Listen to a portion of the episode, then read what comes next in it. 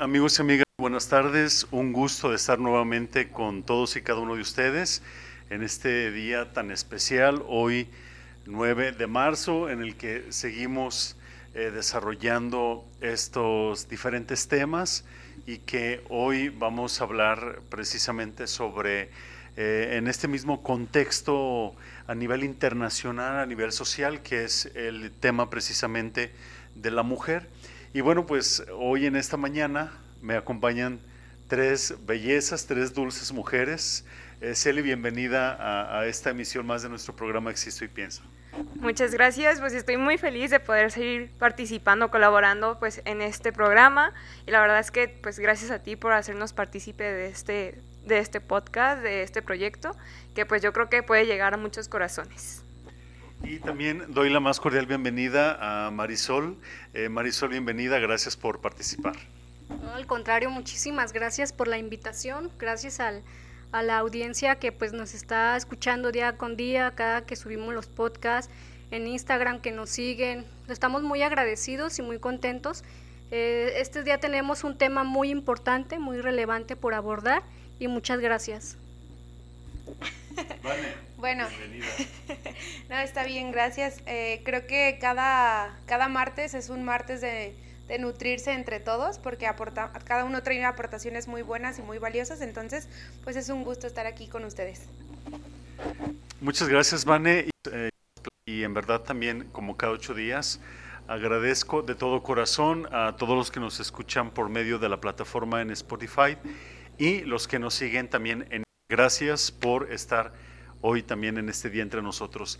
Y el tema que hoy en esta mañana vamos a desarrollar, pues eh, se llama el papel de la mujer en la sociedad de hoy. Y bueno, pues eh, parece ser que cada año, eh, amigos y amigas, el tema de las mujeres va siendo un tema cada vez más en auge, cada vez va tomando una mayor conciencia en la vida pública, en la vida de la sociedad y también eh, mucho que ver en los elementos que tienen que ver inclusive hasta con principios religiosos. Eh, cre creo que sigue siendo un tema en el que tenemos que seguir trabajando porque, por ejemplo, una, la perspectiva o la vida o el concepto de ser mujer, por ejemplo, en regiones de Irak o en el Medio Oriente, a nuestros contextos eh, personales o propios, son totalmente diferentes. Por ejemplo, en esos contextos las mujeres no tienen voz y voto, o muchas de las mujeres en muchas de esas regiones, en, en Irak, en Af Afganistán, en otras partes, eh, a nivel eh, social de esas dimensiones, eh, parece ser, o no parece ser, no tienen voz ni voto. Aunque también en nuestros contextos sociales, en nuestro, en nuestro México lindo y querido, si muero lejos de ti, eh, también vivimos estas realidades de maneras muy ocultas, de maneras diplomáticas, de maneras eh, muy, como muy bajo el agua y que, como decíamos en la semana pasada, lo vamos a lograr el dignificar a la mujer por quien es a través de una acción concreta en la medida en la que nosotros como comunidad, en la que nosotros como pueblo tengamos una mejor educación. Y efectivamente el papel o la tarea que la mujer desempeña en la sociedad es importante, porque todos, todos y cada uno de nosotros tenemos una, una, uh, una perspectiva de complementariedad. Parte de nuestra esencia personal es complementarnos. Eh, pero cuando no entendemos el sentido de la complementariedad, entonces percibo que desarrollamos toda una serie de conductas y de actitudes que vienen a convertirse en una lucha de roles, en, una lucha de poderes, en una lucha de intereses, porque detrás de ello hay cosas a las que a mí me benefician. Por ejemplo, yo recuerdo cuando fui adolescente, cuando fui un niño, recuerdo cómo había uh, infomerciales específicamente, por ejemplo, en una marca de cerveza donde la mujer salía en traje de baño. Entonces, el mensaje inconsciente que yo recibía a través, ahora que soy un hombre maduro, inteligente, que tengo un criterio propio, Hoy me doy cuenta pues que el mensaje inconsciente es o era en ese momento en el que la mujer era un objeto solamente, un objeto de uso, de placer. Que claro, a través de toda esta conciencia social acerca de las mujeres, este tema tan importante el día de hoy, claro que ha, llegado o ha logrado a desterrar de alguna u otra manera esta, estos, eh, estas formas de, presentar a la mujer ante la sociedad. Pero creo que, sin embargo, seguimos, eh, tenemos que seguir haciendo una tarea constante, tenemos que seguir haciendo una lucha constante para seguir dignificando a la mujer, porque también, como decíamos en el programa anterior, pues todos venimos de las mujeres. O sea, todos venimos de las mujeres y entonces eh, este sentido de complementariedad, amigos y amigas, mis queridas compañeras, nos lleva eh, a darnos cuenta que yo no necesito pelear un rol con Vane, yo no necesito pelear este, un lugar con Celi, yo no necesito este, eh, creer que, eh, que, que, Marisol no es mejor que yo, o sea, porque en, en la perspectiva de la complementariedad, en, en el horizonte de la fraternidad universal, como nos lo marca el Santo Padre Francisco, es que es ver a la otra persona con dignidad, independientemente del, género que tiene la persona, ser hombre o ser mujer, porque esos son los dos únicos géneros que existen, ser hombre y ser mujer. Entonces, a partir de ello es como dimensionamos y vivimos en el mundo porque mi perspectiva psicológica y mi perspectiva personal como varón a partir de mis procesos de historia, etcétera, es totalmente diferente a la de cada una de ustedes. Porque la psique de la mujer es una psique totalmente diferente a la de nosotros como varones. Nosotros como varones somos más abstractos, somos más fríos, somos más calculadores, porque estamos más en el, en el hemisferio izquierdo, que es de donde nos desarrollamos es donde habitamos más porque es parte de nuestra naturaleza, es parte de nuestro carácter, etc. Pero aquí hay algo muy interesante porque en este sentido de la complementariedad, amigos y amigas, queridas compañeras, es donde ustedes a través del desarrollo del hemisferio derecho del cerebro, es donde desarrollan todas esas habilidades que nosotros los hombres o que nosotros los varones no desarrollamos al 100%. Por ejemplo, una característica eh, es el de la ternura. La empatía. O sea, ustedes como mujeres tienen estas habilidades enormes. Eh, o la intuición, por ejemplo. A lo mejor yo puedo intuir ciertas cosas, pero ustedes como mujeres desarrollan estas habilidades a la N potencia. Entonces creo que tenemos que mirarnos desde una perspectiva de complementariedad, desde una perspectiva de plenitud, porque esto nos va a llevar a una convivencia sana. Esto nos va a llevar a una convivencia desde el corazón, no desde los intereses. Si yo te doy este puesto porque me interesas a mí, Celi, o yo te pongo aquí en este lugar porque tú eres eh, una clave estratégica para que aquí funcione la empresa. No, sino porque hay un proceso de reconocimiento real, auténtico, verdadero, de la integridad y de las capacidades que cada una de las personas posee, específicamente las mujeres, y que a partir de ahí contribuyen de una manera constructiva a la sociedad, Celi. Entonces todos estos aprendizajes se van generando, estas vivencias se van generando, amigos y amigas, desde nuestros contextos de familia, por ejemplo, desde ahí podemos preguntarnos, ¿qué me dijeron a mí sobre ser mujer? Yo quiero lanzar esta pregunta para todas las damas, para todas las mujeres que nos escuchan o que nos sintonizan en este momento por, por medio de nuestra plataforma de Instagram. En tu casa, ¿qué te dijeron sobre ser mujer? Porque si no nos detenemos a revisar ese esquema, esa creencia, ese introyecto, si la persona no se detiene, no revisa en ese momento qué me dijeron sobre ser mujer, cómo se debe de comportar una mujer, cómo se debe relacionar una mujer, cómo se sientan las niñas, qué roles debe de asumir una niña a diferencia de los niños. O sea, si no nos detenemos a revisar estos introyectos, como personas grandes, voy a decirlo de esta manera porque hay mucha diferencia entre ser grande y ser un adulto, son cosas diferentes. ¿Sí? Porque puede tener 40, 50, 70 años, puede ser una persona grande, pero puede ser una persona no adulta. Entonces, cuando la persona se permite hacer una introspección, un discernimiento de las creencias, entonces es cómo puede generar un criterio propio. Por ejemplo, las niñas así no se sientan, Vané. Baja la pierna porque mira, ahí ves, enseñas todo. Son cosas que a muchas niñas les dijeron. considero yo que la figura femenina es más señalada en estos aspectos que la figura varonil. Sí, efectivamente. Pero desde ahí ya el mensaje es implícito. O sea, de entrada eso puede interpretarse como, como malo. De entrada eso puede interpretarse, el niño o la niña específicamente lo puede interpretar como malo, como inadecuado, como falta de respeto a los demás, inclusive como una manera inconsciente hasta de provocar. Porque el momentos, esa era la concepción, en, bueno, yo recuerdo que a veces decían, no es que las mujeres inclusive desde un sostenimiento bíblico o de un sustento bíblico, el decir, no es que las mujeres provocan a los hombres, ¿no? Por ahí inclusive, este, creo que un obispo aquí en Guadalajara había comentado que las mujeres eran responsables porque las mujeres provocaban los instintos de los hombres.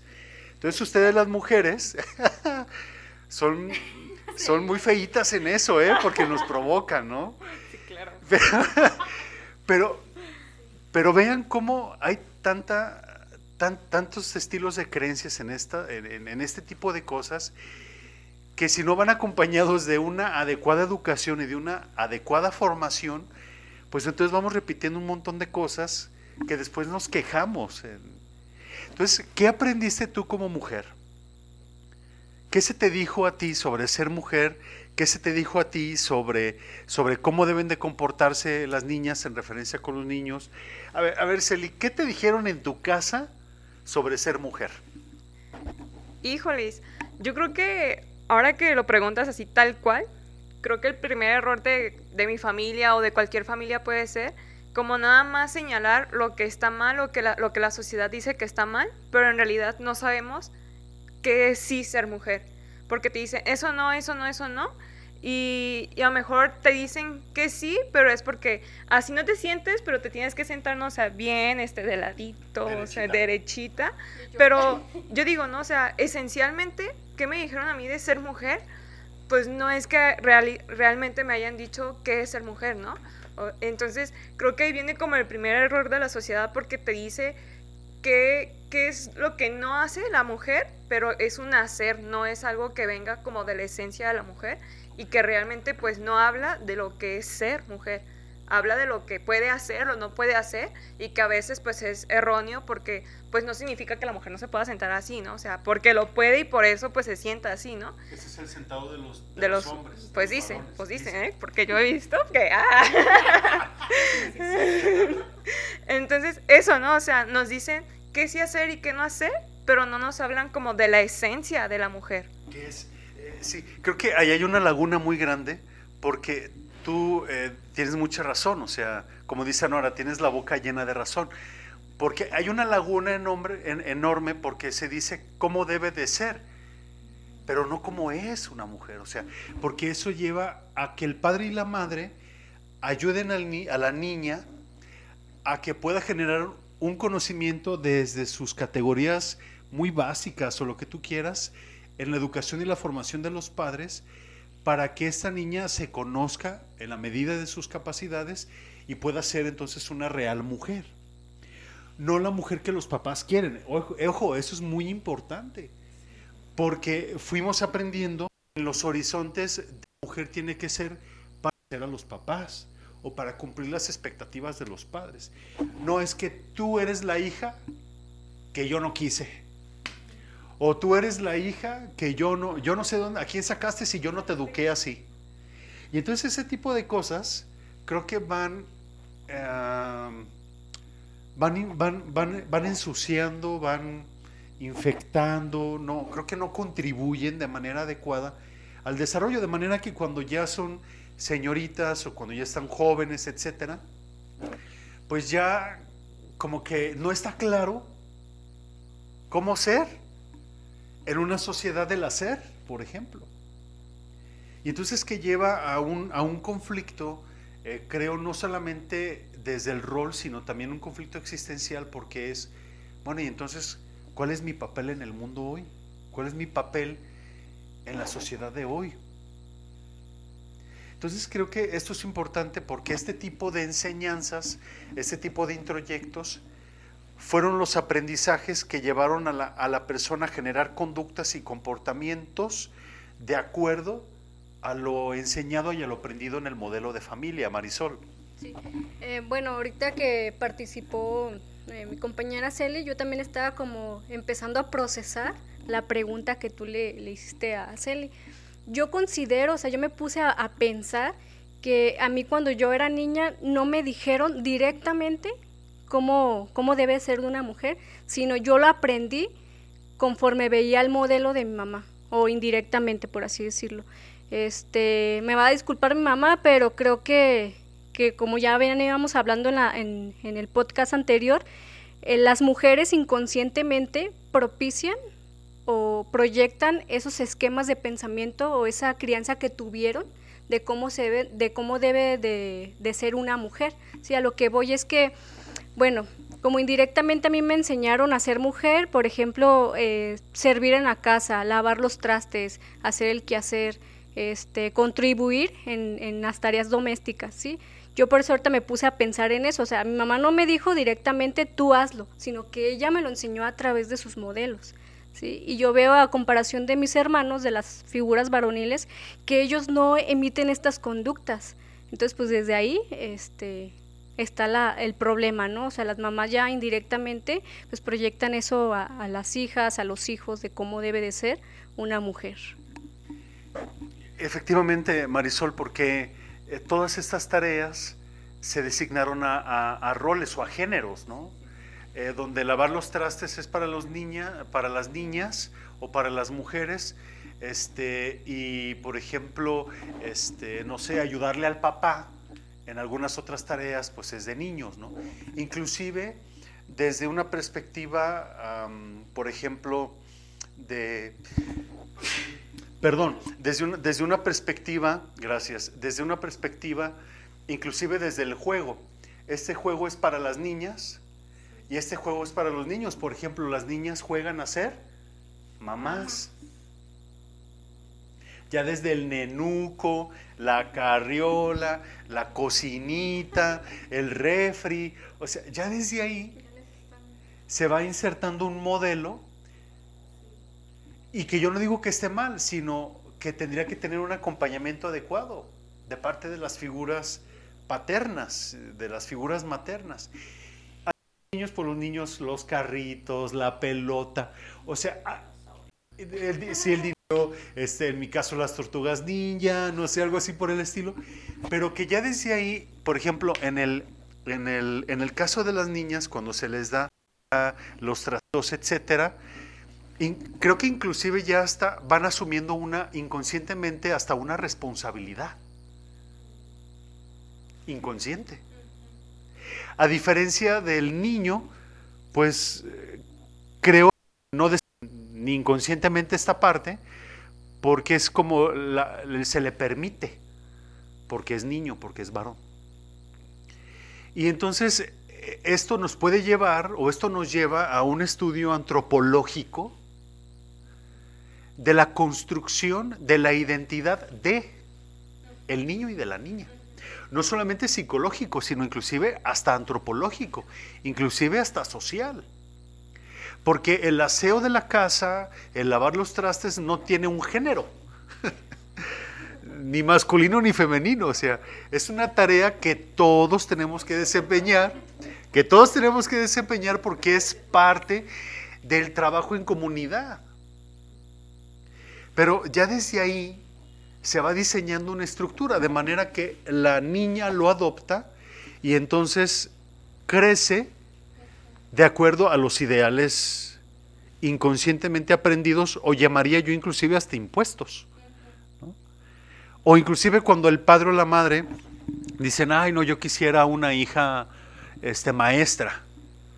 O sea, ¿cuántas veces también las niñas, las adolescentes se vayan insertas en estos contextos. O sea, no, y no, y no dejo de lado los grandes problemas que tenemos a nivel social. Porque también tenemos que ser verídicos, tenemos que ser veraces. ¿Cuántas mujeres salen a la calle rezando a Dios volver a su casa? Porque es una realidad. Entonces, eso manifiesta, antropológicamente hablando y psicológicamente hablando, lo que hemos construido como sociedad. Yo lo comentaba en el, en el, podcast anterior, en el programa anterior, o sea, el problema no está en las conductas. Las conductas son la manifestación del cúmulo de creencias o de estructuras psicológicas, de estructuras sociales, que tienen mucho que ver después en el desarrollo de las relaciones interpersonales entre nosotros. Vane, tú ibas a comentar hace un momento. Bueno, ahorita relacionado a todo esto que se ha dicho, yo por ejemplo, eh, ah, contestando esta misma pregunta, para mí era las mujeres no juegan fútbol porque a mí me gustaba jugar fútbol, yo me acuerdo, ¿no? Y era como mi mamá me decía, no, es que eso es para niños. Entonces, inconscientemente, uno cuando iba a hacerlo, se detenía y pensaba, ah, entonces estoy haciendo algo malo, ¿no? Y crees que el deporte es malo, pero pues mm, claro que no. O también el que las mujeres no se juntan con, con varones, ¿no? Sino solamente con niñas. Entonces uno va creciendo con esto.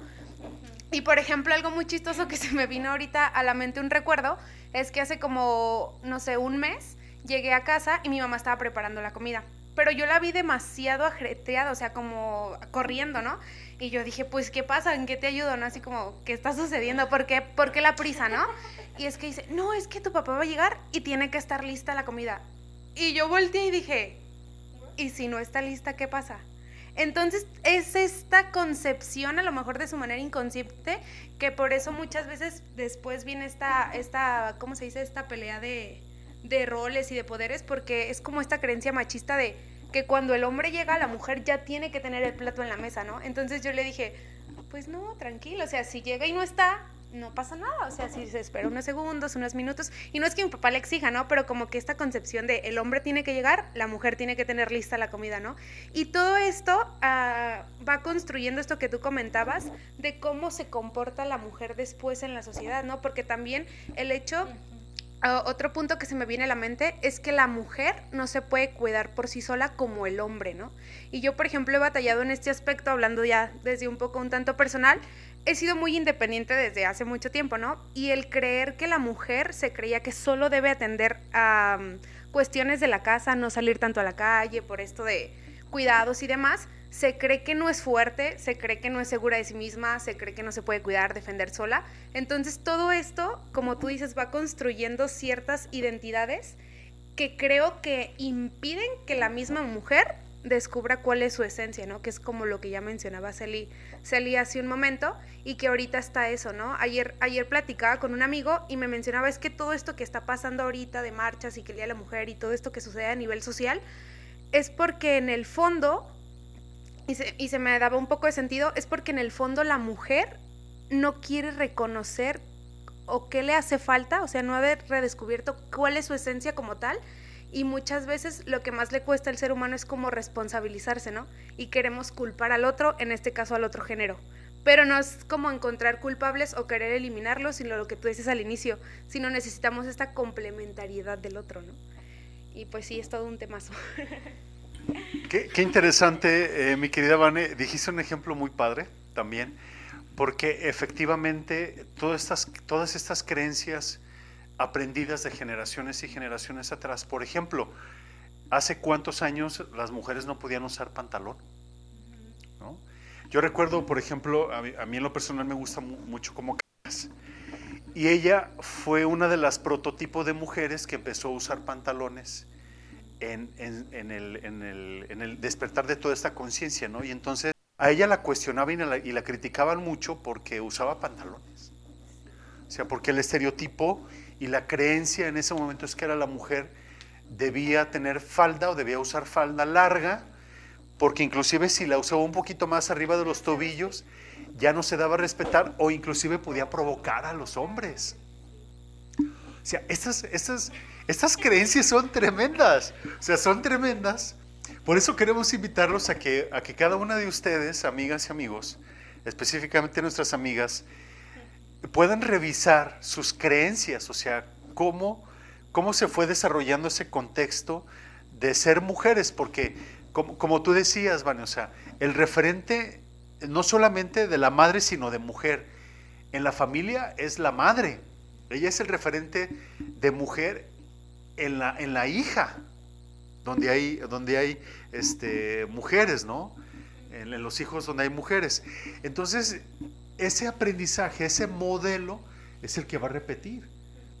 Ahora, si lo llevamos esto a un plan psicológico, una perspectiva, un horizonte psicológico, si esta madre tiene conflictos existenciales, tiene dificultades emocionales, viene con áreas no trabajadas como el tema de autoestima, eh, si tiene emociones y sentimientos ahí no integrados eh, que la despersonalizan, etcétera, pues eso también va a formar parte de la estructura del ser de la mujer, de la hija.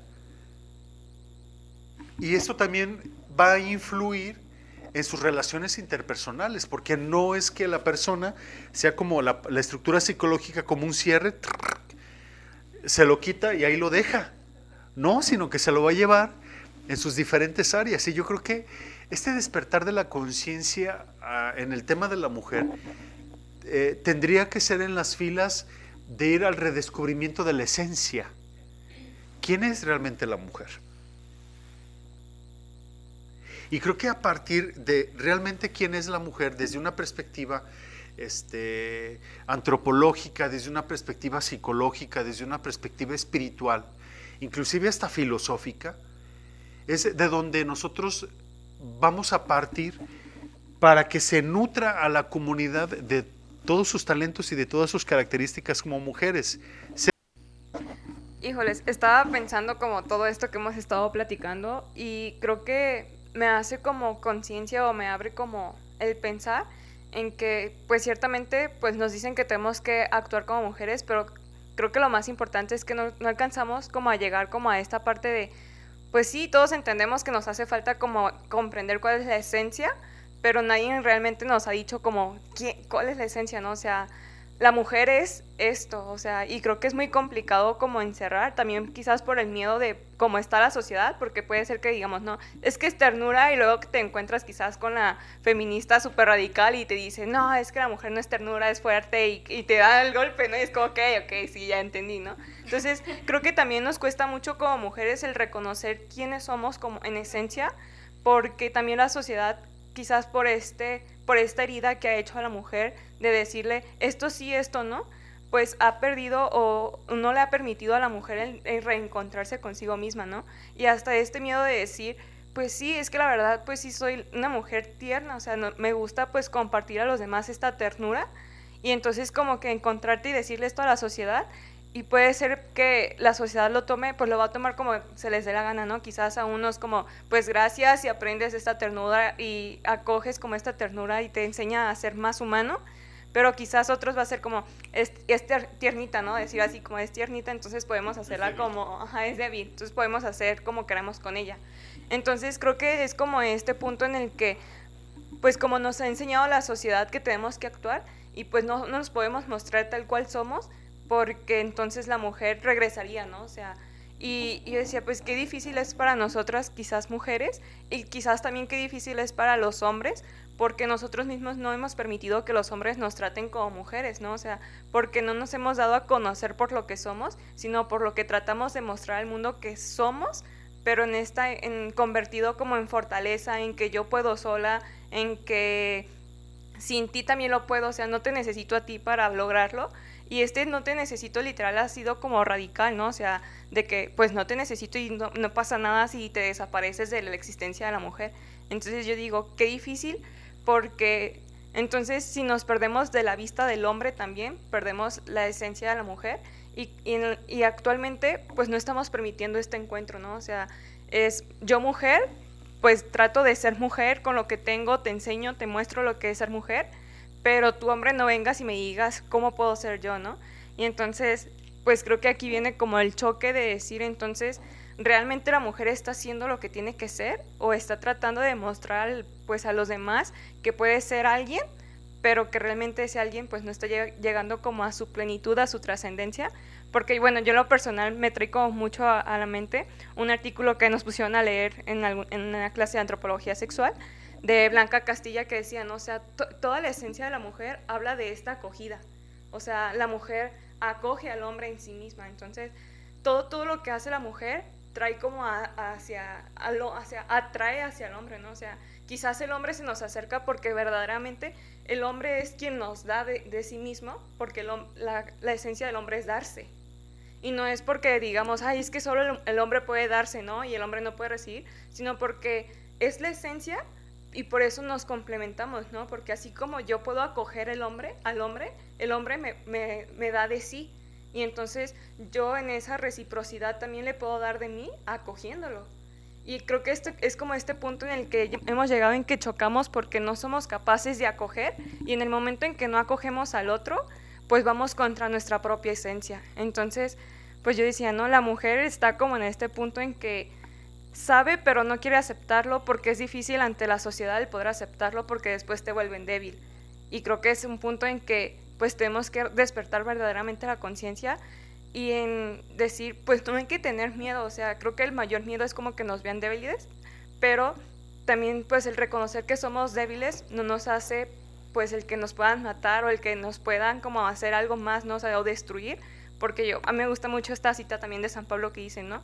En mis debilidades Dios se hace fuerte. Entonces, en el momento en que reconocemos nuestras debilidades es donde pues Dios nos da las capacidades para ser fuertes. Entonces, creo que es como un tema pues muy contradictorio quizás en, nuestros días, pero que es necesario, ¿no? Y leía también, pues el día de ayer, pues que había un montón de publicaciones sobre la mujer, que decía, es que rendirse no es señal de que has fracasado o que has perdido, has dejado de luchar, sino que el rendirte implica el que seamos capaces de rendirnos ante la necesidad de cada uno de nosotros como sociedad, de cada una de las mujeres que están contra esta lucha, de cada una de esas mujeres que a lo mejor no están luchando pero están haciendo otras cosas, rendirnos ante, ante la esencia de, del hombre, ¿no? O sea, el reconocer como, yo lo veo así como el, pues bajar la mirada y vernos a, todos, ¿no? Y poder entonces reconocer que nos necesitamos para poder salir adelante. Eh, Celi, creo que tenemos un reto muy grande, amigos y amigas, porque tú estás, tú estás, me, me gusta mucho lo que tú opinas, Celi, te felicito, es muy padre porque tú estás partiendo de un conocimiento abstracto.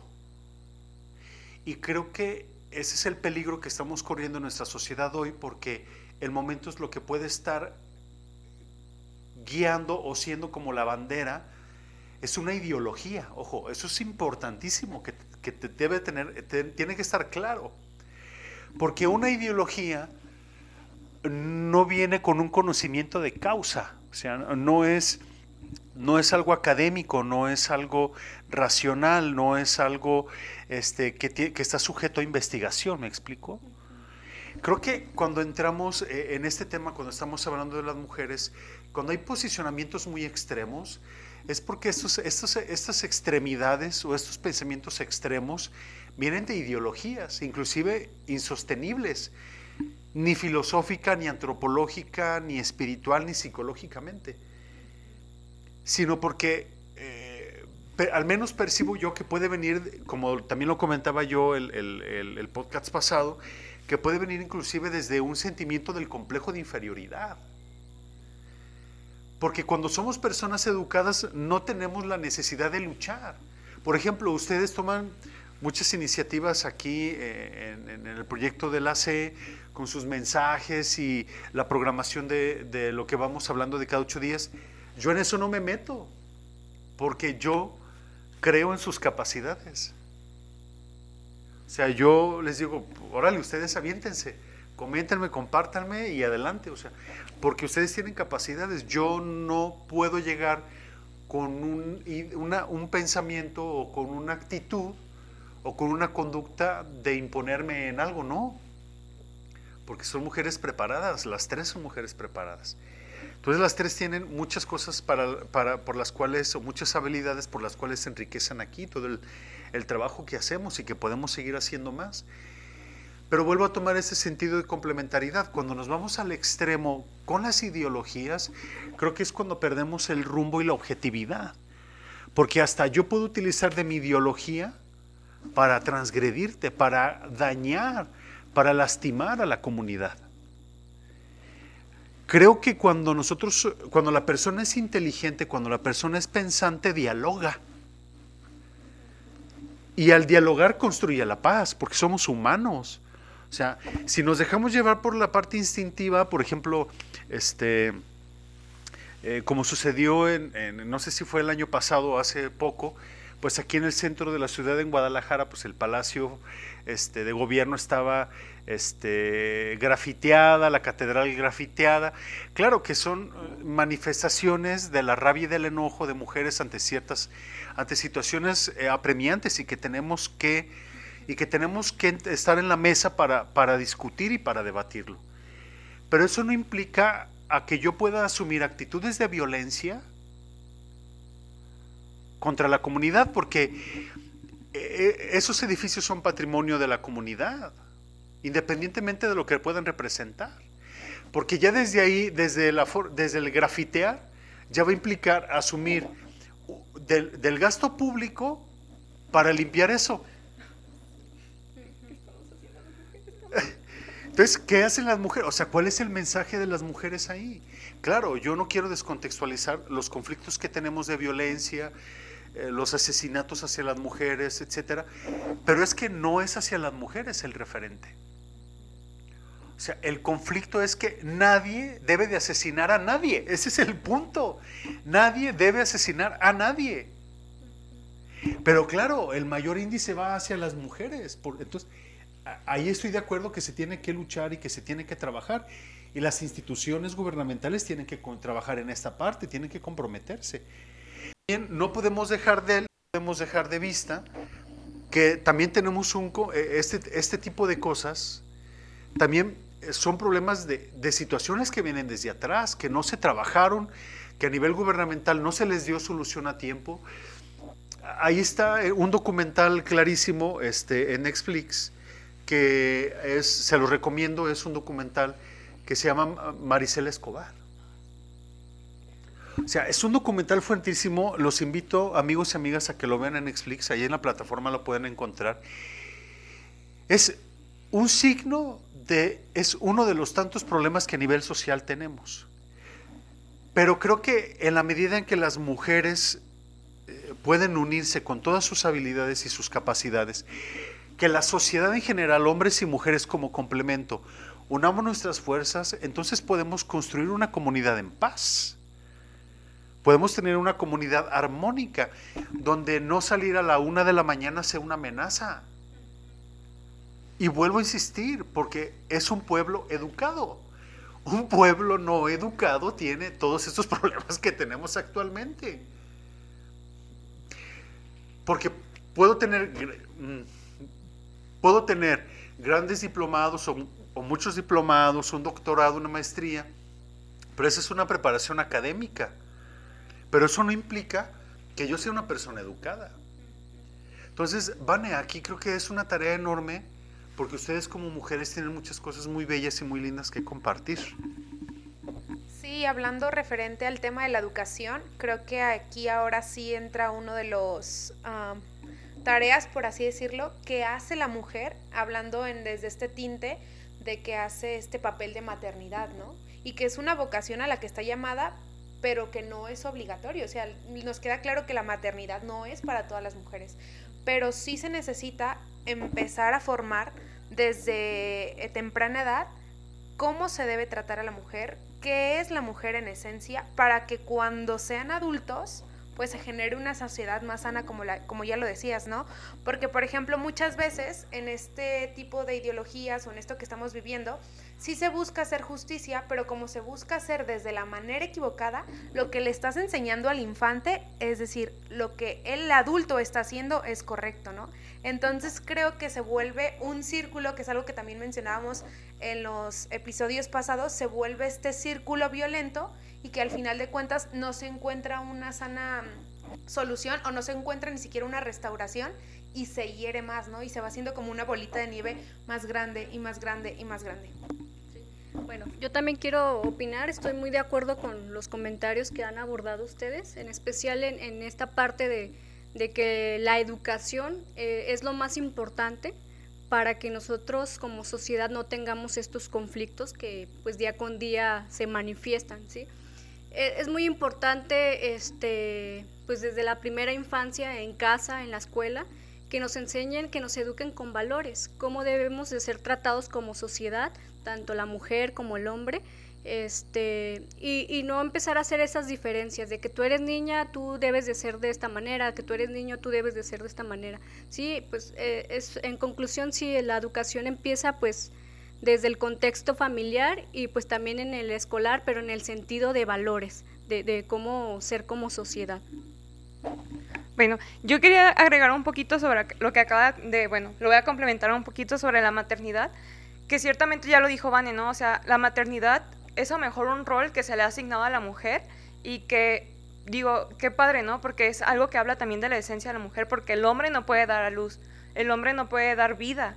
Y creo que esto, de esto se trata la maternidad, ¿no? No es tanto como el decir tener hijos, sino el aprender a dar vida. Y a veces creemos que la maternidad solo se concentra en pues tengo que tener hijos, tengo que tener hijos. Y aquí viene otra parte, como yo lo hablaría, ¿no? Como el, del valor de ser madre, del valor de la maternidad de la mujer, porque entonces también nos encontramos con mujeres que dicen, pues yo quiero ser mamá porque en eso me voy a alcanzar como la plenitud o como esta trascendencia de mi ser mujer, porque es algo que me han dicho todos en la sociedad, pero yo en realidad no quiero casarme, no quiero tener un, hombre que me esté diciendo cómo tengo que educar a, a mi hijo, ¿no? O sea, entonces, esta parte de decir, pues ya no es el hijo el fruto del amor del matrimonio, que es lo por lo que vienen los hijos, ¿no? Sino que es el fruto de una necesidad de la mujer. Y entonces también viene otro problema ante la sociedad, porque entonces cuando el hijo crece, cuando el hijo empieza a ser independiente, cuando el hijo pues se da cuenta de que, es libre, que tiene esa libertad de ser quien quiere ser,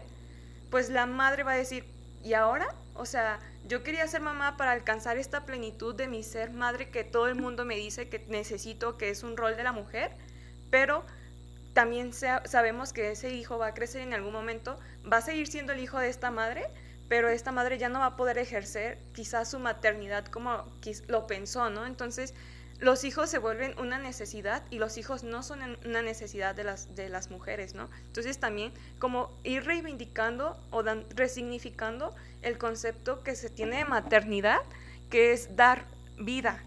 No, no significa que, por ejemplo, tienes que tener hijos a fuerzas, porque entonces pues se desvirtúa el valor de ser madre, ¿no? Y después también, pues yo solo quería tener un hijo, puede ser como el otro lado, ¿no? Ya lo tengo, pues pues voy a seguir siendo mujer, ¿no? Ya voy a seguir con mis actividades, dejo a mi hijo con su abuela, no me hago cargo de su formación y entonces también pues ahí viene pues de qué manera pues va, va a crecer este hijo que no solo va a tener pues la falta, la ausencia de su madre, sino también de la figura paterna que también es indispensable para que el hijo crezca en plenitud. Eh, efectivamente, porque eh, ya desde un análisis psicológico, eh, amigos y amigas, mi querida Celi, pues eso habla de un narcisismo ahí arraigado, donde eh, la mujer en este caso busca satisfacer sus ausencias existenciales o sus carencias afectivas en otro ente, filosóficamente hablando, no en otro ser, pero que pero se le está dando ya una responsabilidad inconsciente al infante, porque no es su tarea, su tarea no es darle sentido a la vida a la madre, pues eso es sumamente narcisista. O sea, no es inclusive hasta una manera de usar, es una manera de, una manera de usar, una manera de desvirtuar la dignidad del niño. Entonces, si ese es el mensaje inconsciente, pues imagínate lo que va a repetir el hijo. Aquí lo esperamos en consulta. O sea, eh, y, es que efectivamente vamos a, a revisar sus esquemas, ¿verdad? Pero sí es una de tantas situaciones que se vive en la sociedad. Pero Michelle, Iván, Marisol, amigos y amigas, creo que hemos abandonado, o hemos, no abandonado, sino hemos hecho a un lado, al menos así lo percibo, del conocimiento humanista. Hemos dejado de lado el, el conocer los aportes de la filosofía, los aportes de la antropología, los valores de la ética, lo que nos propone la, la, bioética, lo, lo, que nos proponen los aportes ahora psicológicos, y caemos en opiniones personales. Cuando la persona, el hombre o la mujer, caen en una opinión personal,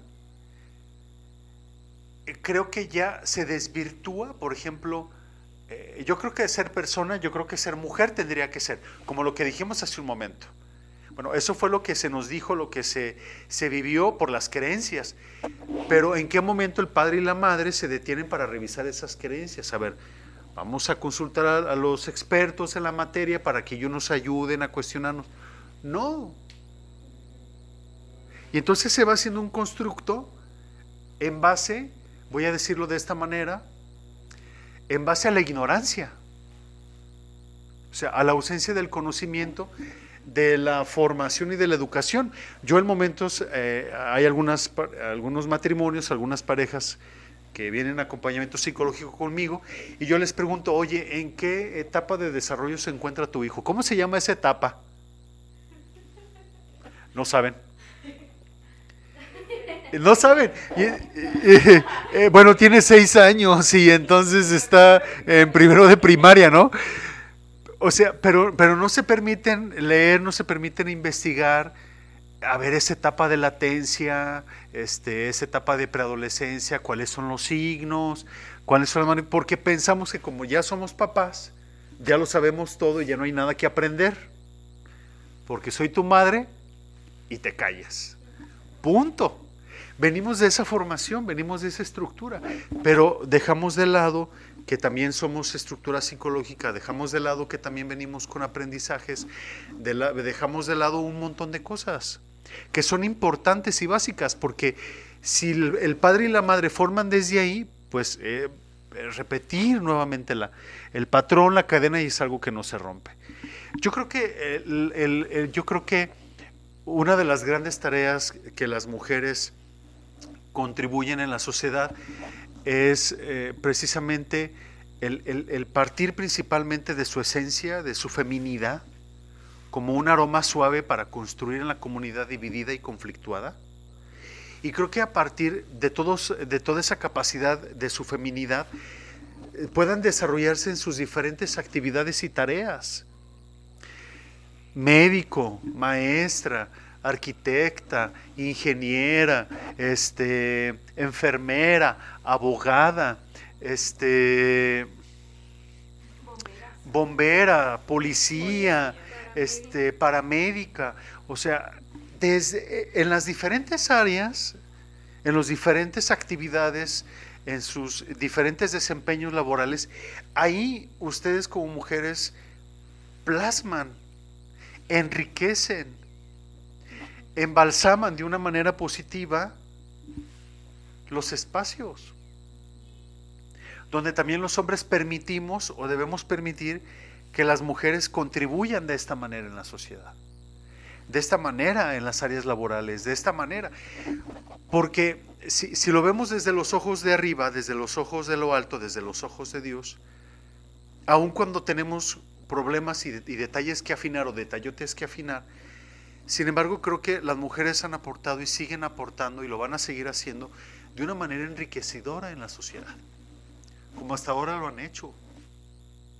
Tenemos a grandes personajes, tenemos a Frida Kahlo, tenemos a Sor Juana Inés de la Cruz, o sea, científicas. científicas reconocidas, maestras reconocidas, o sea, yo en la universidad donde comparto clases, pues hay maestras con doctorados, o sea, con maestrías, o sea, mujeres pensantes, escritoras, este, eh, o sea, tenemos, aquí tengo a tres mujeres preparadísimas, o sea, y eso es, eso es, eso es padrísimo, de verdad eso es padrísimo.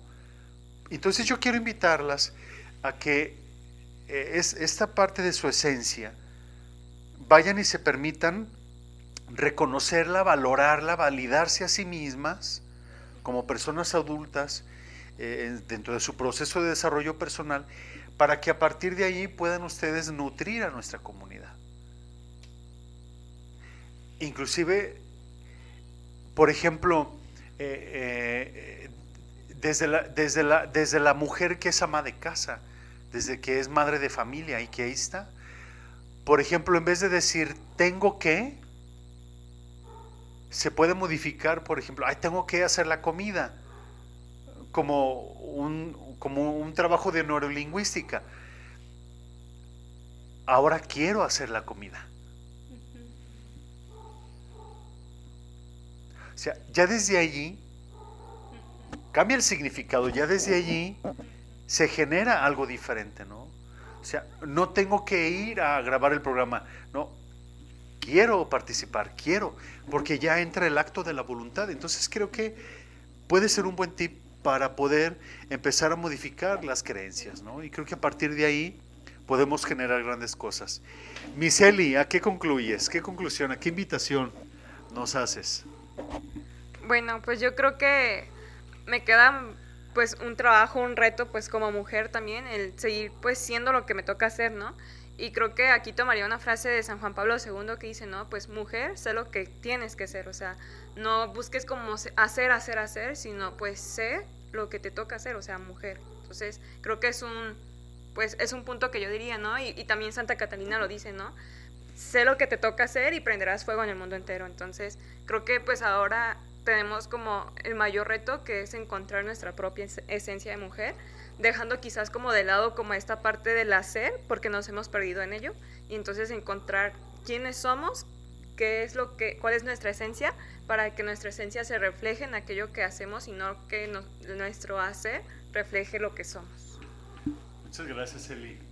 Bueno, como conclusión, es muy importante que nosotras como mujeres, como contribuyentes a la sociedad, sigamos creciendo, este, sigamos generando espacios eh, donde podamos desarrollarnos como mujer, eh, darnos esa valoración que tenemos como sociedad. En ningún momento permitan que pues estos esquemas que tenemos como sociedad o que, la, o que los varones, las personas, las mujeres nos digan que no podemos, que no tenemos valor como mujer. Al contrario, ustedes este, sigan creciendo. Em, en lo personal, yo me quedo muy contenta porque sé que yo como mujer, como profesional, contribuyo, aporto un granito de arena este, a, la sociedad, a las mujeres. Sí, yo ayer pensaba, a lo mejor no puedo acompañar a las mujeres que, que necesitan, no sé, manifestarse de una manera adecuada para, para que le hagan reconocer sus valores como mujeres, pero digo, yo pensé en, consulta, desde aquí en, mi asiento estoy contribuyendo a la salud mental de las mujeres y eso para mí fue completamente satisfactorio para mí. Correcto. Muchas gracias. Gracias Marisol. Bueno, creo que hago como esta invitación y también este recordatorio de que necesitamos, si queremos realmente un papel un reconocido en la sociedad, tenemos que empezar por un autorreconocimiento de nosotras mismas, ¿no? Y, yo lo comentaba y lo pensaba ayer mucho con todo esto que, que está sucediendo. Si realmente queremos un cambio social, el cambio empieza por nosotras mismas. Entonces creo que necesitamos nosotras como mujeres, desde esta esencia tan particular que tenemos, de este ser, no sé, lo veo tan dulce, tan tierno y tan fuerte a la vez, empezar a sanar eso que nos hicieron, a lo mejor todas esas heridas que traemos a lo largo del camino, empezar a cambiar esos esquemas mentales para que así podamos actuar de una manera correcta, ¿no? Y dejar de luchar, porque yo veía, ¿por qué luchar por un lugar si el lugar ya está nato, o sea, ya está ahí, soy parte ya de la sociedad por el hecho de ser, ¿no? Entonces, creo que en la manera en que nosotros vayamos actuando en nuestra vida diaria, esos pequeños actos nos van a llevar a construir una sociedad más adecuada para nosotras mismas y no el estar peleando por algo que se supone que ya tenemos, ¿no? Ese reconocimiento a nivel social empieza por nosotras mismas y que ese mismo respeto que exigimos, pues no lo demos hacia nosotras, ¿no?